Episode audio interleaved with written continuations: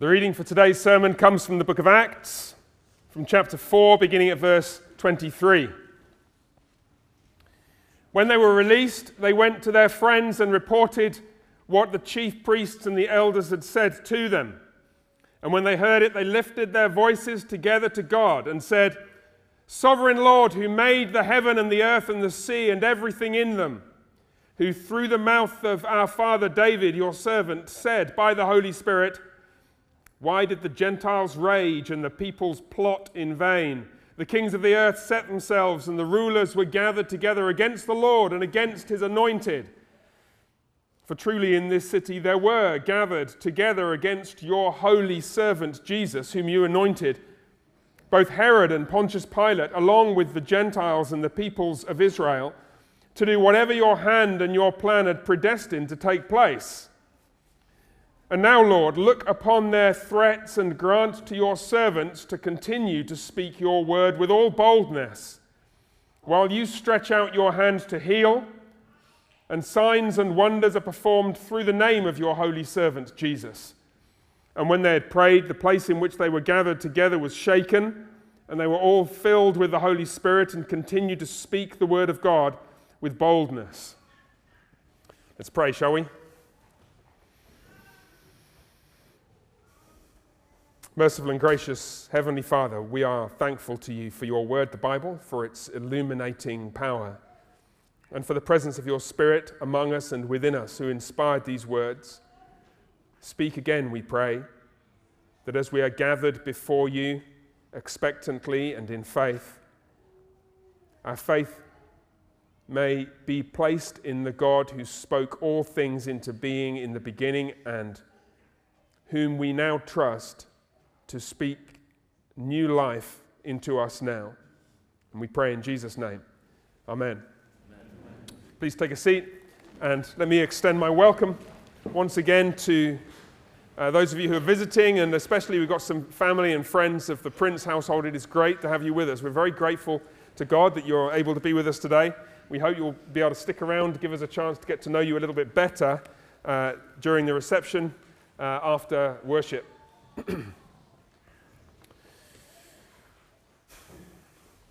There is never a good time to teach about the subject of the exhaustive sovereignty of God over all things, specifically including evil and pain and sin. Now, it's undoubtedly what the Bible teaches. I'll explore that in a few minutes. The Bible teaches that everything is from God, that God brings about all things, however painful, indeed, however evil they are. But it's, it's never a great time to mention it. And it's, I guess the reason is it's hard to be sure that it will land right, because it could land wrong in one of two different ways in some cases, it just seems rather abstract. You know, this is a complicated piece of theology, and it can easily sort of be reduced to a bit of philosophical puzzling. You know, how can a good and loving God superintend pain among creatures whom he loves? But then you can also have the opposite problem where it lands, and, it, and it's not that it's too abstract and too sort of philosophical, it's quite the opposite problem. It's very much personal, very much right now in your face. The reality of pain and suffering, the reality of sin. And so you've got this kind of difficulty when you want to raise a subject where it either seems not relevant at all or just a little bit too relevant. The bitter irony is, of course, when we most need this theological medicine is when it's most difficult to swallow.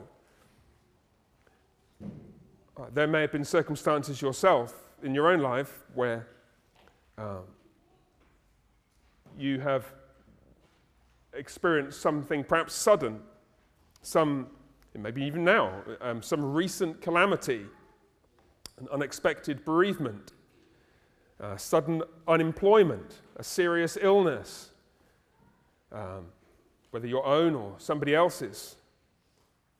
Or maybe it's a kind of longer term thing. Uh, the longer term emotional drain of uh, relationships that just, or a relationship that just sucks the life out of you when it ought to be perhaps the relationship that most fills you with joy and life. Perhaps it's a long term illness. Like, when's a good time to tell somebody who's been ill for years that this is uh, a deliberate and ordained act of the sovereign creator of the universe? I mean, I'm struggling with that one. It may be more muted, and, and as you are thinking about your own circumstances, you're somewhat embarrassed to place yourself alongside those who really do suffer, but nonetheless, the pain of disappointment over something that seems so small but niggles at you so deeply, that pain just kind of won't go away because the disappointment won't go away. And you're just ground down by it. You feel sort of let down by life, and it's not easy to hear at any time that God is in control of it all. So I'm not really sure what the solution is. Uh, I can think of a circumstance myself when, um, you know, on the scale of things, a, not a huge tragedy, but nonetheless a painful one a number of years ago. And I, I kind of wanted to call my pastor, I wasn't a pastor then, it was a number of years ago. Um, but I didn't really feel ready for theology lesson. And I, so I sympathize uh, if, if that's where you are. Um, I don't think there's an easy solution. I think the best way forward is just to, well, honestly, this is, this is one of the benefits, it's a pragmatic benefit of preaching through the Bible just one chunk at a time. Get a whole book of the Bible and just work through it. It's not the only way to preach, it's not the only way I've preached. But there are benefits to this because occasionally you get confronted unavoidably with issues and you just got, you got to deal with it. And that's where we are today. We are confronted today with a text of Scripture which perhaps more forcefully, plainly, unambiguously than any other declares the exhaustive sovereignty of God over absolutely every single thing, including all the painful things, including other people's sins, including all the natural horrors, and indeed even our sins. Because today we are confronted with Acts chapter 4, verses 23 to 31, which is famous for precisely this. Uh, I should say, um, I had planned uh, a, the sermon title in the, the outline today reflected my initial desire to preach on a number of different themes that arise from this passage. But as I reflected over the last few days on, on it, I just thought, no, I think we're just going to stick with this one. Um, and so if I were to go back and revise my sermon title, I'd probably turn it to something like The Painful Plans of God, not the peculiar plans of God, the painful plans of God. I don't know whether I'll come back another time and do the other stuff I was planning to share with you, but just let me remind you of where we are in the book of Acts. Uh, just cast your mind back to the start of this extended episode, chapter 3, verse 1, where Peter and John go up to the temple to pray. Three o'clock in the afternoon, the ninth hour, and they encounter this man who's lame from birth. He's been carried and placed at one of the gates inside the temple. And they heal him. And chapter 3, verse 11, the, the crowd reacts with amazement and they kind of running towards him, uh, running towards uh, uh, Peter and John. And Peter preaches this impromptu sermon to explain that it's not by our power that we've made this man walk. This is the resurrected Lord Jesus Christ, whom you crucified, whom God raised from the dead. By his power, this man stands before you healed, and you should repent and put your faith in him. And for that, chapter 4, verse 1, they are imprisoned. As they're speaking to the people, the priests and the captain of the temple and the Sadducees came upon them, greatly annoyed because they were teaching the people and proclaiming in Jesus the resurrection of the dead. And Sadducees don't like to hear that kind of thing. And they arrested them and put them in custody until the next day, for it was already evening. And then, so you've got last week, I talked about what happens and some lessons we learned from the, the trial, quote unquote. Um, and then they're released, chapter 4, verse 21. They, they, they are threatened, and you better stop talking about this Jesus character. So they're like, yeah, whatever. And they go back to their friends. And that's where today's passage picks up. So they begin, chapter 4, verse 23. They go back to their friends and they pray. And you know, it's interesting. We, we um, if you look through all the prayers in the Bible, you, you learn all kinds of different things. Um, Don Carson, great Baptist theologian and pastor, still, still alive, he's um, been ministering for many decades now, um, wrote a book going through all of Paul's prayers. Um, and the name escapes me A Call to Spiritual Reformation. It's a really good book. And he's going through all of the prayers of Paul the Apostle in the letters of the New Testament. And from each one of them, you learn different things about how we might pray. But this prayer is different, it seems to me, because this prayer is included in the scriptures not so much to teach us what sort of things to pray for, though it does do that. It teaches us something deeper about how our prayers and how our life and our experience interact with God's plans for the whole of human history. It's like peeling back the curtain on divine sovereignty and not quite showing you what's happening under the hood, if I may mix my metaphors, but coming close to it. And so it confronts us with the necessity of trying to understand how God's sovereign plan for all things can possibly fit together with the fact that He causes his people to experience pain and evil of many different kinds. So I've got two things I want to say. And again, as I was thinking about this, the first of them expanded somewhat and will take most of our time. And it takes us from verse 23 all the way down to uh, verse 28 or even into verse 29. And it is this The disciples entrusted themselves to God's sovereign care. The most significant thing that they do is to recognize the fact of God's sovereign control over all things, including the terrible circumstances in which they found themselves and which they recount from the past, specifically from the days immediately prior to the death of Jesus.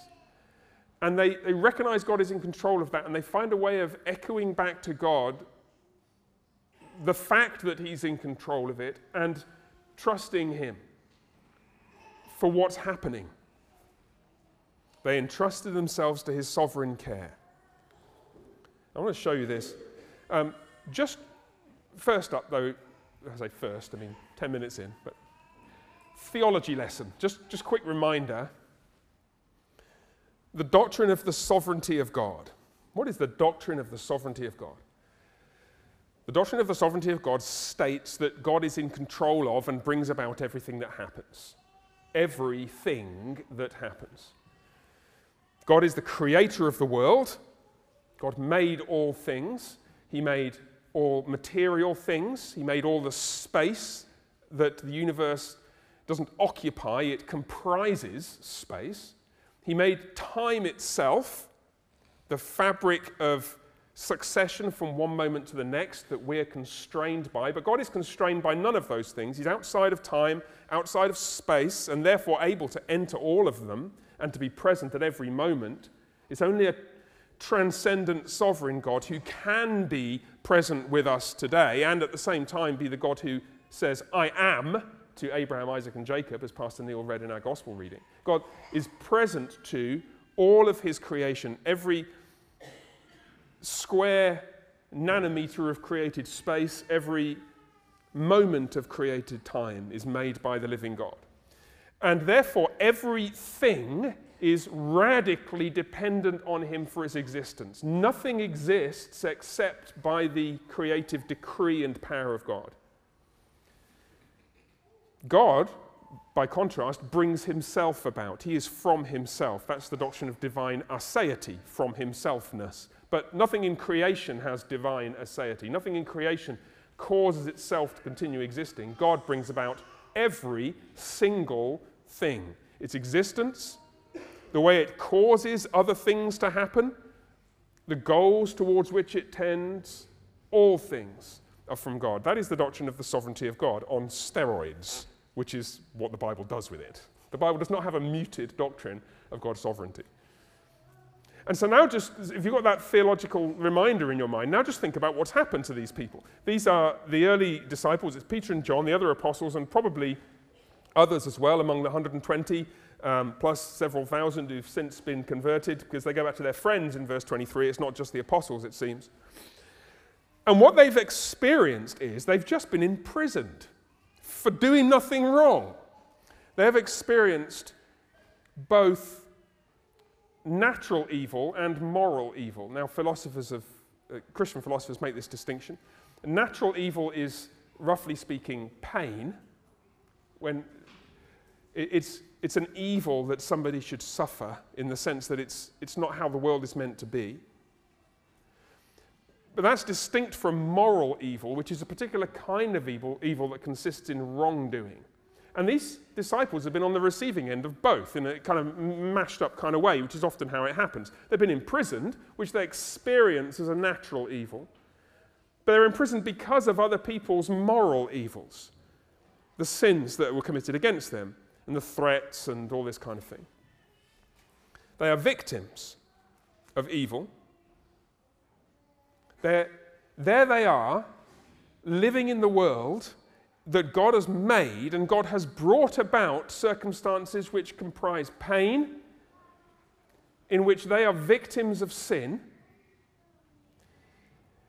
and they pray the most astonishing prayer. From beginning to end, their words underscore and emphasize the glittering, blistering sovereignty of God in all its immutable perfection.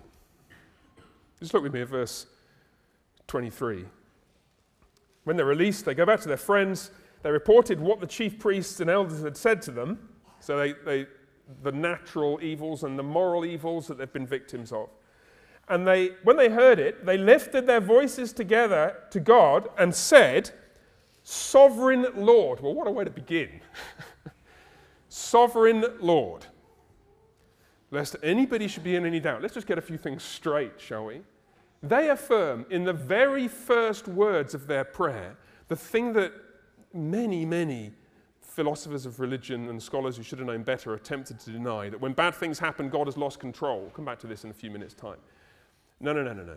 Uh uh-uh. uh. we we're not, we don't play softball theology. Sovereign Lord. Who orchestrated the imprisonment of which we were just victims, who is going to orchestrate the beatings that we're going to experience in a chapter's time. Sovereign Lord. Who made the heaven and the earth and the sea and everything in them, which is everything, just in case we should be in any doubt. Remember, the background of the doctrine of God's sovereignty over history is the fact that He created all things in the beginning. There is a distinction between creation and sovereignty, by the way, for those of you who want to dig a little deeper. Um, creation presupposes no antecedent created secondary causes. Sovereignty does allow for those antecedent created secondary causes. If you're not sure what that means, don't worry. If you think I could figure it out, go back and listen to that a few times. I'm not going to try and explain it in any more detail. There will be a recording on the website, and you can dig into that if you look at any really, really solid um, look at Berkhof's systematic theology or in anything by John Frame or um, uh, Bavinck or Cal- Calvin. So there's a difference between creation and sovereignty, but God's sovereignty rests on the doctrine of creation. He made all things. And they just come straight out with that as well. Who made the heaven and the earth and the sea and everything in them. Verse 25. Who through the mouth of our father David, your servant, predicted it all. Not just sovereignty, creation, but predictive prophecy. And obviously, predictive prophecy presupposes that God's in control. God can't predict stuff that He's not 100% confident He's going to bring about. And they quote from Psalm 2 and explain that by the Holy Spirit, God spoke through the mouth of David the second psalm, which predicts what's just been experienced. Why do the nations rage and the peoples plot in vain and the kings of the earth set themselves and the rulers were gathered together against the Lord and against his anointed? And all that's been fulfilled. That's a, that's a typological psalm, like all psalms are typological, obviously. But this psalm is about King David in the first instance. It's an enthronement psalm, talking about all the nations of the earth raging against the king, the anointed Messiah, King David of Israel.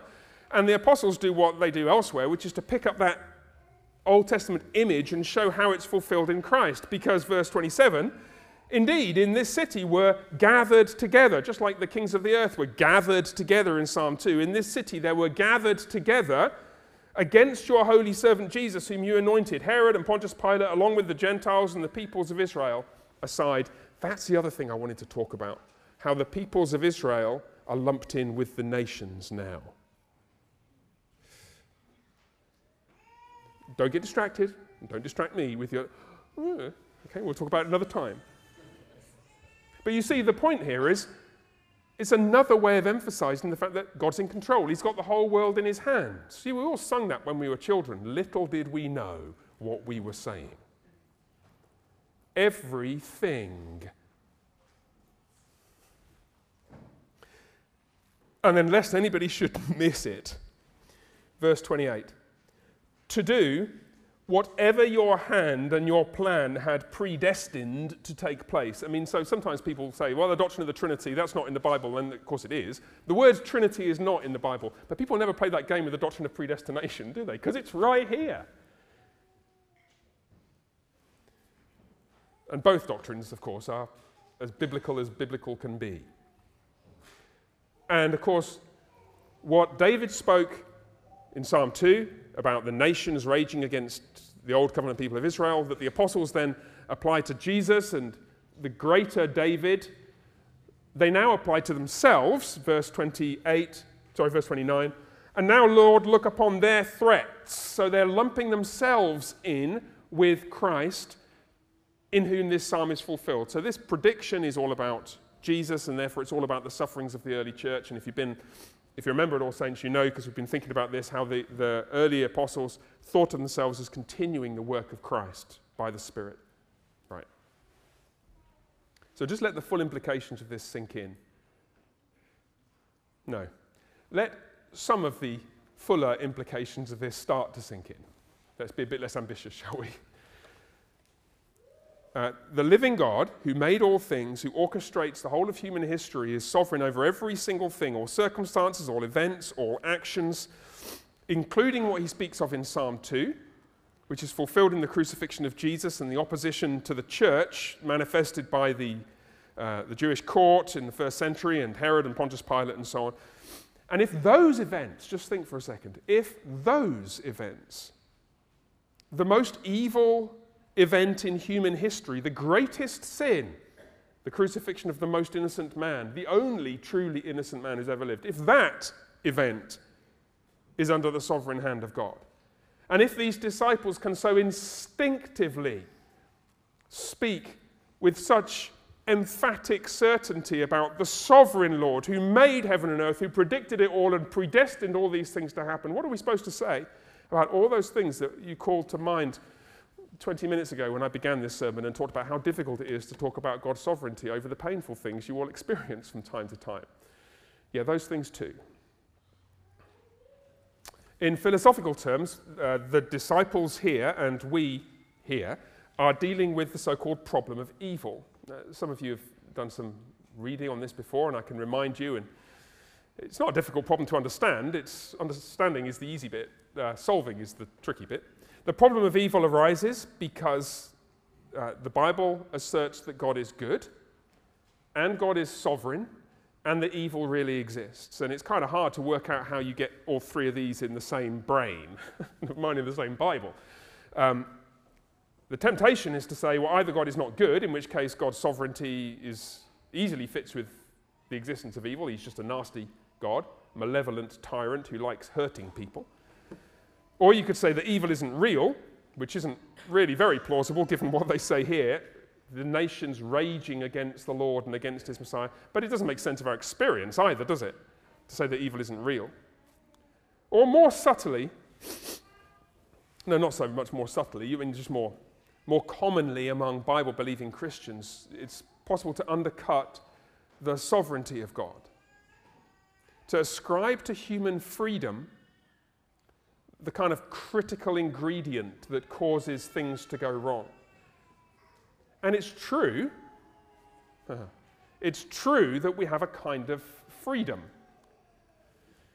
It is not true that we have any kind of freedom to do what God has not decreed. We are free in relation to created entities. We are not free in relation to the Creator, who gives to all men life and breath and everything else, and gives us the capacity to exercise what we rightly call freedom. We are not robots. We're morally responsible beings. But it's true that when you look back over your life, it's true to say it could not have been any other way. If you really want to bake your noodles this, this afternoon, uh, as if this wouldn't be enough, um, ask yourself the question could God have created any other world than precisely this one? Or orchestrated any other history than precisely this one? Jonathan Edwards, America's finest theologian, probably one of the finest theologians since the Apostle Paul, was one of the few reformed minds to say no, he could not. And I think he's right. Given who God is, all of God's choices about what to do are constrained by his being, and God cannot be other than he is. So he can't do other than he can do. He can't do other than he does, pardon me. Which means that this world had to be, but because God is infinitely good, it also means this is the best possible world. This is the, just think about that for a second. This is the only conceivable and the best conceivable of all hypothetically possible universes. It is an astounding theology lesson. and it's interesting, of course, you look at this, and these believers do not just do the theology lesson. So, what do you do with something like that? And the answer is, of course, you pray. And I don't know how quite to express this in a way which gets at the, um, the depth of piety that's, that ought to be expressed by that statement. There, there are many ways in which you could hypothetically handle uh, a lesson like this. But you remember how Augustine uh, handles his confessions? How it's all written in the second person? He's, he's speaking to God. We do all our best theology on our knees. Arminians do this. I'm not being beat up Arminians, maybe we've got some Arminians among us. Um, one of the Wesleys, I forget which one, I think it was Charles, who wrote, who's the one, one who wrote the words to And Can It Be? Um, uh, I think it was Charles Wesley. Um, and one of his friends, who was a Calvinist, Rabbi John Duncan, um, on reading the verse that says, My chains fell off, my heart was free, I rose, went forth, and followed thee. He said, So where's your Arminianism now, my friend? Because all of the greatest theologians, Arminians and Calvinists, are Calvinists as soon as they take to their knees, because what they're doing is saying to God, Oh God, please help. Which you wouldn't say unless you thought he was in control of everything, would you? We, the divide between those of us, which is probably, I think, the majority here, who are self consciously Calvinist in our um, understanding of God's sovereignty, and friends of ours who may not be, the divide is not so great if we could just come to the same prayer meeting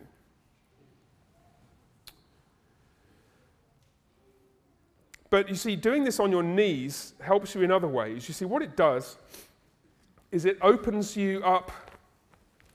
It opens you up to the possibility of experiencing what it is that God is trying to do in us by exposing us to these painful realities. And so, this, this, this is the point where I'm, I'm just conscious of like, I haven't just lost a child, I'm not ill, I'm not unemployed, I'm not, I don't have mental health problems, Um, I don't have any other relatives who've just died. You know, we have one or two niggling frustrations, like we had to buy a new car last week because something happened to the old one. But you know, right? In other words, at this point, sorry, Ben. Uh, uh, it wasn't his fault. Somebody dropped a tow hitch on the interstate. Can you believe it? Only in Texas. Anyway, so at this point, I'm deeply embarrassed that what I'm about to say is going to. The, the danger is that it sounds so trite to people who are actually suffering. But I just need to say it because if I don't say it now, when will I? I mean, like some other Sunday when nobody's ill? uh, uh, how about Martin Luther? Let's let Martin, Martin Luther help us. Here's how he, is my favorite Martin Luther quote. Martin Luther, who experienced a fair amount of suffering at the hands of the medieval papacy, wouldn't you agree? He said, quote, I owe my papists, how he referred to the Roman medieval Catholic persecutors, I owe my papists many thanks for so beating and pressing and frightening me by the devil's rages that they have turned me into quite a good theologian, driving me to a goal I should never have reached. That's priceless. So that's theology from a man who's done all his best theology on his knees the living God sovereignly ordained to turn Martin Luther into the theologian he was by causing him to suffer, driving me to a goal I should never have reached. It's a sort of thing which is expounded at length in Hebrews 12. Oops, goodness. Uh, where do we begin? Verse 3 Consider him who endured from sinners such hostility against himself, so that you may not grow weary or faint hearted. In your struggle against sin, you've not yet resisted to the point of shedding your blood. You see, so some of it is moral evil, and some of it's actually ours. But then the writer of Hebrews, recognizing that sometimes we're just victims of other people's evil, says, Well, look, don't forget the exhortation that addresses you as sons. My son, do not regard lightly the discipline of the Lord. Discipline in the sense of the Lord discipling us, the Lord taking us and shaping us and beating us because he wants to make out of this dirty piece of wrought iron ingot a glittering sword.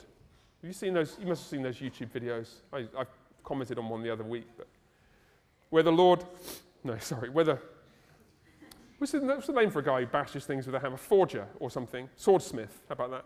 Takes a, basically a chunk of dirty, grey, mild steel and turns it into this glittering, engraved, razor sharp, four foot long scimitar or something. And that's what the Lord's doing with us. And the problem is, to get it there, you've got to keep putting in the fire and smashing it again and again and again and again. I owe my papists many thanks for so beating and pressing and frightening me. They've turned me in, well, what have they turned you into? Oh, heaven alone knows. And this is a problem, isn't it? Because heaven alone knows. That this is why suffering cultivates faith in the strict sense, that the, the Hebrews 11 sense. Suffering cultivates faith, that is to say, trust in what God is going to bring about in the future, because you have to trust that He's bringing something good about in the future. You don't know, you can't see. You don't, why is He doing this to me? Why am I sick and none of my friends are? Why am I the only one who's in my college class who's not got a job, can't seem to find one? Why am I the only one who's in her 30s and still not married? Why, why is it me? I don't know. Except that Except that what faith does is to study on its knees the providence of God so as to entrust oneself to it. See, they entrusted themselves to his care. They said to themselves, we, we don't know what you're doing, but you must be doing something good. And see, we get to look back and see the good that he was doing. What I was going to say, if I wasn't up against the clock slightly, I was going to point out, among other things, back in Acts 4, that um, the end of the passage, they continued to speak the word of God with all boldness. Well, that's the very same phrase as you've got right at the end of the book of Acts. They continued to preach with boldness and unhindered.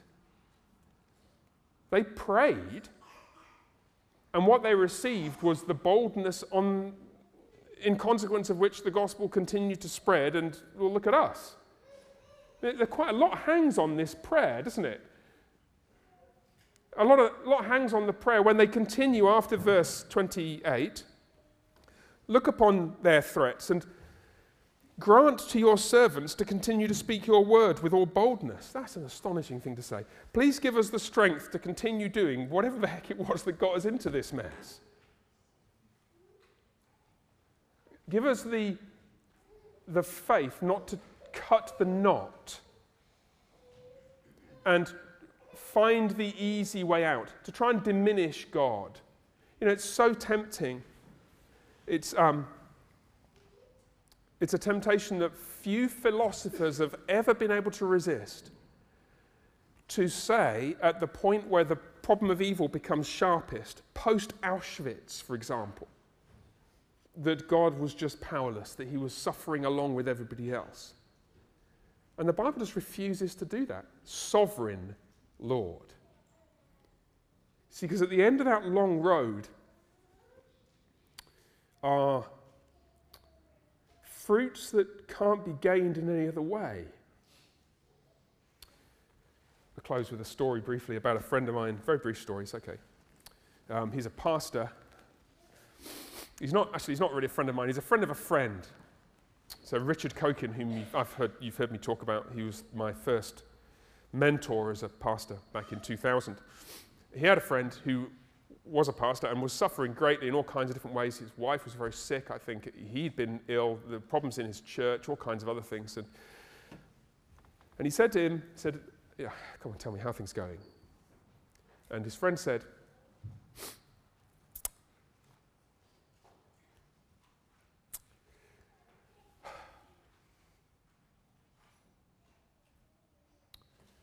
his friend said, The Lord's hand is heavy upon me, but I'm glad it's the Lord's hand. Let's pray, shall we?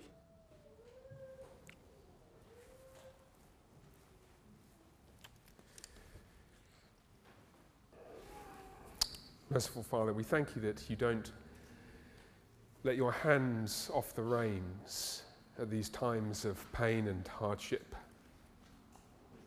even when some of us lose emotional control, you don't lose sovereign control of the universe which you created.